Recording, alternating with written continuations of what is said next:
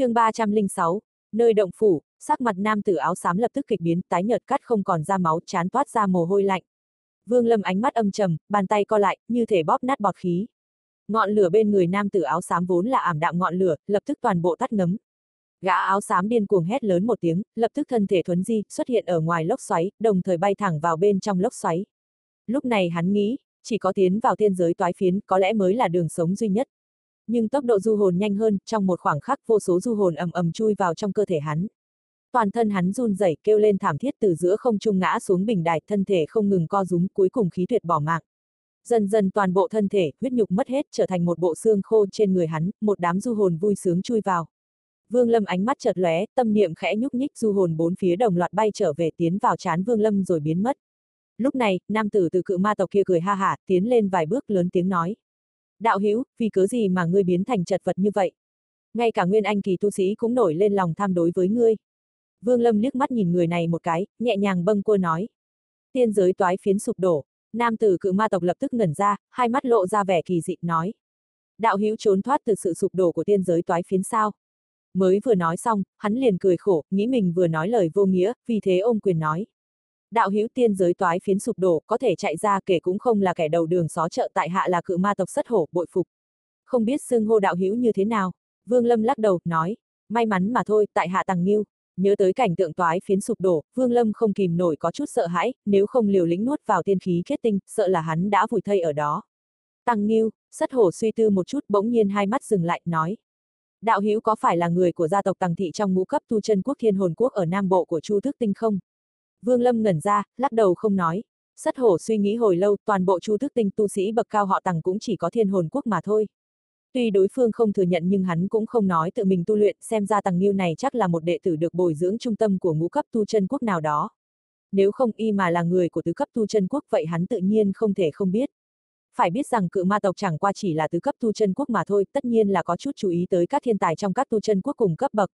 Thái độ của sất hổ lập tức thay đổi, chẳng qua với tu vi của hắn tự nhiên sẽ không biểu lộ ra. Tăng huynh có thể lại gần một chút để nói chuyện không? Sất hổ do dự một chút bỗng nhiên nói. Vương Lâm ánh mắt bình tĩnh, nhìn người này, hơi gật đầu. Sất hổ lập tức tiến tới cạnh Vương Lâm, tay phải tùy ý vung lên, lập tức hình thành một quầng sáng. Vương Lâm bình tĩnh âm thầm phòng bị.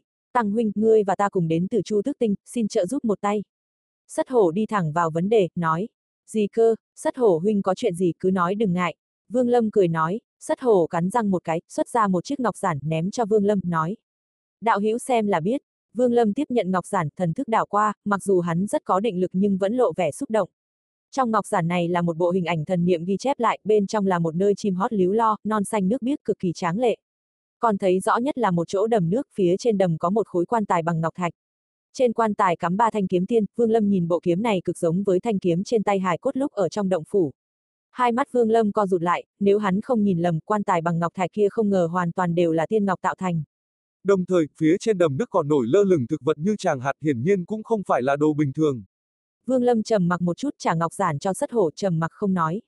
Tăng huynh, nhiều năm trước một người trong cự ma tộc tiến vào tiên giới, sau đó vô ý xâm nhập nơi đó. Nơi đó có tiên thú bảo vệ, đồng thời còn có vô số cấm chế, với sức một người, hắn đã không dám manh động, chỉ lặng lẽ ghi chép rồi sau đó quay trở lại. Sất hổ nhìn Vương Lâm, hạ giọng nói, cách nhiều năm, nơi đây sợ là đã sớm có người phát hiện rồi. Vương Lâm trầm ngâm một chút nói, không có khả năng đó Tăng Huynh, nơi đây ta dám cam đoan sẽ chưa có ai phát hiện, xin Tăng Huynh thứ lỗi, nguyên nhân thì tại hạ hiện tại không tiện nói ra. Sất hổ cười nói, Vương Lâm trầm mặc một lúc rồi nói, chỉ có hai người chúng ta thế này thì sợ rằng rất khó thành công. Sất hổ mỉm cười nói, hai người ngươi và ta có lẽ không đủ nhưng ta có hẹn thêm một người nữa. Ba người cùng đi tự nhiên độ chắc chắn sẽ tăng lên không ít. Ánh mắt Vương Lâm chợt lóe lên, việc này tại hạ không thể trả lời ngay được để ta suy nghĩ mấy ngày đã.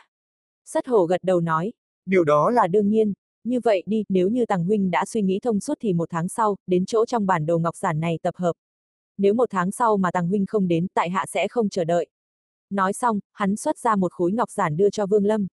Vương Lâm nhận lấy nhìn qua, ngọc giản này rất giống với vật truyền tống của Đại La Kiếm Tông, đều là vật thiết yếu để mở ra truyền tống trận. Chẳng qua mặt trên của nó, những mảnh nhỏ bên trong chỉ có một chỗ sáng hẳn lên. Cầm chiếc ngọc giản này, khi tiến vào lốc xoáy thì có thể lựa chọn địa điểm. Tăng huynh tại hạ chờ đợi sự tham gia của huynh. Sất hổ liên ôm quyền, xoay người rời đi cũng không quay đầu lại, bước vào trong lốc xoáy thân ảnh dần tiêu biến. Vương Lâm thu hồi lại ngọc giản, khoanh chân ngồi xuống, xuất ra cấm phiên, rung lên, trùm cả bốn phía lại. Hắn ngồi trong màn xương đen, nhắm hai mắt lại, nguyên thần từ đỉnh đầu chậm rãi chui ra. Hai tay hắn bấm quyết lộ ra vẻ thống khổ. Dần dần, một viên tiên khí kết tinh to bằng hạt gạo từ mi tâm của nguyên thần dần bị hắn bức ra. Sau khi kết tinh này từ mi tâm của nguyên thần xuất hiện, nguyên thần lập tức trở nên uể oải, dường như chỉ cần làn gió nhẹ thổi qua cũng có thể tiêu tan, chậm rãi chìm vào bên trong thân thể Vương Lâm. Hồi lâu sau, Vương Lâm mở hai mắt ra, khuôn mặt lộ vẻ mệt mỏi. Viên tiên khí kết tinh kia bị hắn cầm trong tay, nhìn thoáng qua một chút rồi thu vào trong túi chữ vật. Với tu vi của Vương Lâm, căn bản là không thể dung hợp được tiên khí, càng không nói đến tiên khí kết tinh. Tiên khí này là bảo vật mà chỉ sau khi hóa thần tu sĩ đạt đến hậu kỳ, trùng kích lên anh biến kỳ thì mới có thể thử hấp thu mà thôi. Có thể nói, ở Chu Thức Tinh, sở dĩ không có nhiều anh biến kỳ thì nguyên nhân trọng yếu chính là do tiên khí rất thưa thớt. Dù sao, không phải tất cả các tu sĩ đều có cơ hội tiến vào tiên giới để thu được tiên khí. Ở một số đại phái có lịch sử vạn năm thì có lẽ còn có tàng trữ tiên khí kết tinh. Nhưng mấy thứ này, chỉ có những nhân vật thiên tài của môn phái hoặc những trưởng lão của môn phái mới có tư cách sử dụng với một số lượng nhất định. Có ít anh biến kỳ tu sĩ nên cũng hiếm có vấn đỉnh kỳ tu sĩ. Nếu không đạt tới hóa thần hậu kỳ mà đã cố dung hợp tiên khí thì đối với tu sĩ mà nói, vật ấy không phải là báu vật mà là độc dược.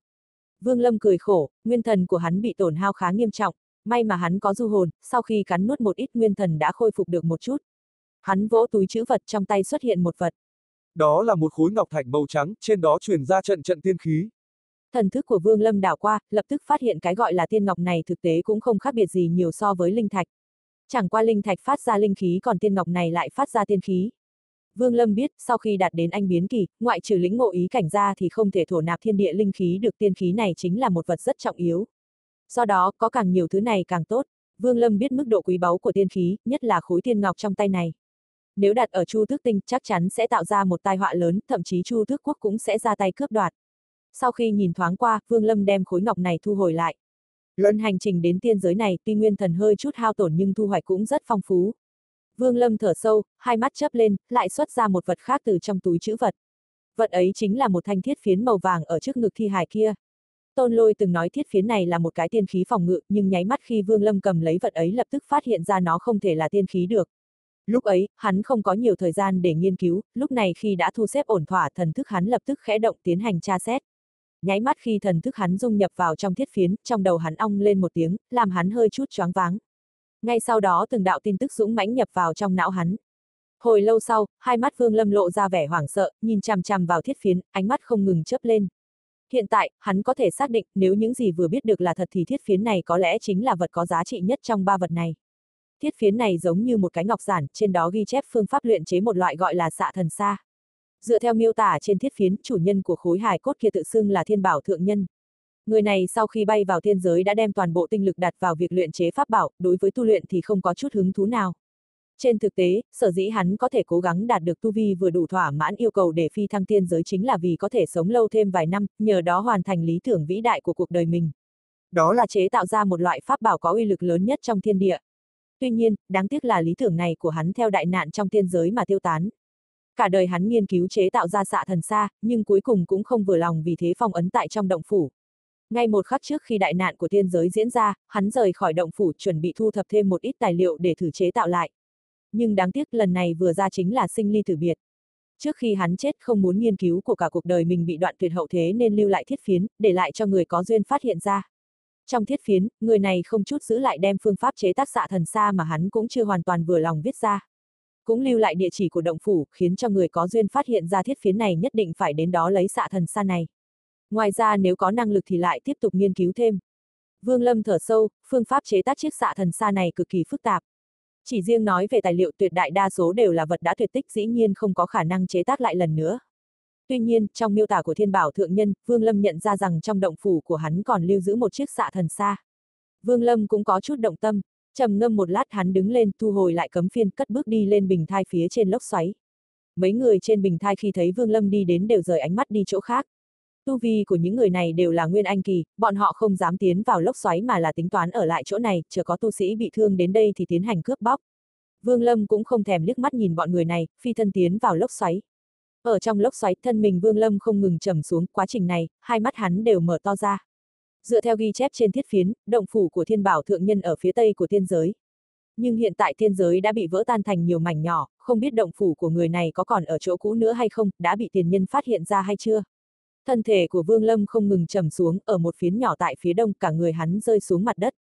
Sau khi liếc mắt nhìn về bốn phía thân mình Vương Lâm lập tức bay lên không trung, lên cao hơn nữa, đi vào bình thai bên trên lốc xoáy. Sau đó hắn lại tiến nhập lốc xoáy, không chút dừng lại mà lập tức hạ xuống. Thêm mấy lần nữa, rốt cục Vương Lâm cũng hạ xuống một mảnh ở phía tây. Dựa theo miêu tả của thiên bảo thượng nhân, động phủ của hắn hình như ở phía dưới ngọn núi có hình hổ. Sau khi hạ xuống phiến nhỏ này, thần thức của hắn đảo qua nhưng không thấy ngọn núi hình hổ nào. Hắn trầm ngâm một chút tuy rằng tiến hành tìm kiếm rất khó khăn nhưng hắn cũng không từ bỏ, vẫn cẩn thận tìm kiếm ở trong mảnh nhỏ này.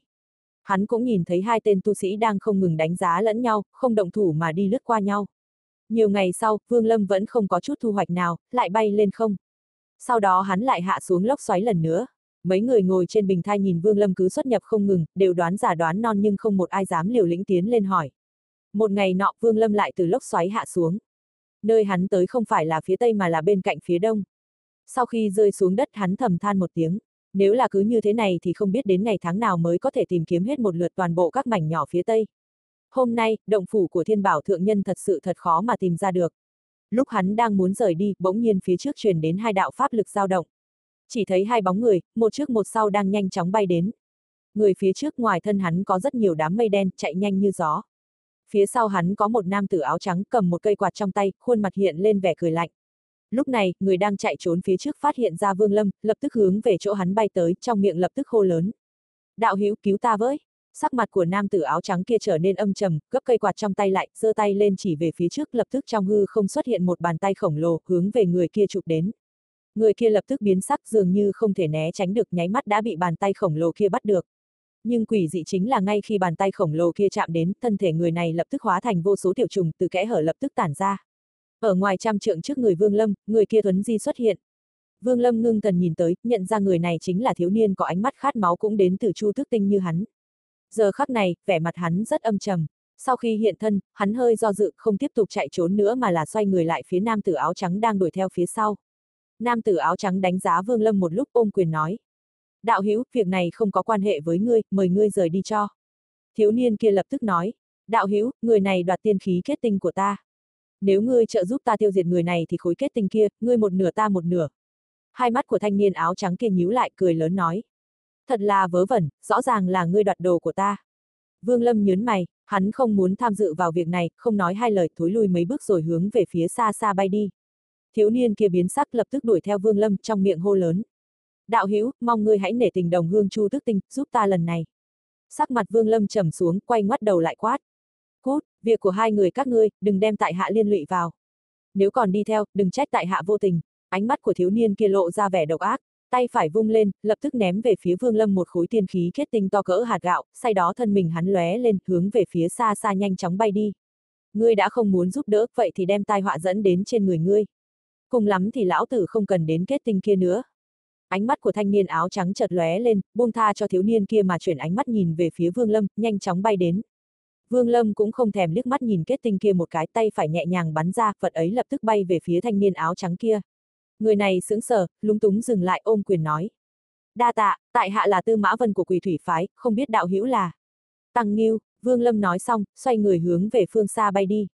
Hắn tính toán sau khi tìm kiếm một phen, lần nữa trở lại lốc xoáy lại thử thêm mấy lần. Nếu vẫn không thể tìm được động phủ kia thì chỉ có thể từ bỏ mà thôi. Tăng đạo hữu tại hạ đã tìm kiếm nơi này mấy ngày cũng không thấy có tiên khí nào, không cần lãng phí thời gian nữa. Không biết ngươi có tiên giới truyền tống điểm không? Nếu có thì chúng ta có thể trao đổi một phen. Thanh niên áo trắng cao giọng nói. Vương Lâm tiến lên một bước xoay người, cẩn thận đánh giá tu vi của thanh niên áo trắng này. Hắn là hóa thần sơ kỳ, nhưng nhìn uy lực của pháp thuật vừa rồi cũng biết là không hề đơn giản. Vương Lâm hơi trầm ngâm, khẽ vỗ túi chữ vật lập tức trong tay xuất hiện truyền tống ngọc giản của Đại La Kiếm Tông. Hắn vừa truyền linh lực vào, phía trên ngọc giản liền xuất hiện một bức họa, trên đó đại bộ phận đều ảm đạm, nhưng có hơn 30 mảnh nhỏ phát ra màu sắc rực rỡ.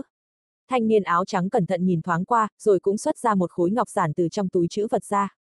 Dưới sự dung nhập của linh lực một hình ảnh không sai khác nhiều lắm cũng xuất hiện, trên đó có hơn 20 điểm sáng lấp lánh. Vương Lâm nhìn thoáng qua, lập tức nội tâm khẽ động trong những mảnh nhỏ của đối phương có đến 5 chỗ thuộc về phía tây. Tăng đạo hữu, bản đồ của ta có 21 chỗ, có 8 chỗ trùng với của ngươi. Những chỗ trùng lặp thì không tính, ngươi xóa đi một ít để chúng ta trao đổi, ngươi thấy sao? Thanh niên áo trắng nói. Vương Lâm không nói lời nào, xuất ra một khối ngọc giản trống, ngưng thần sao chép lại.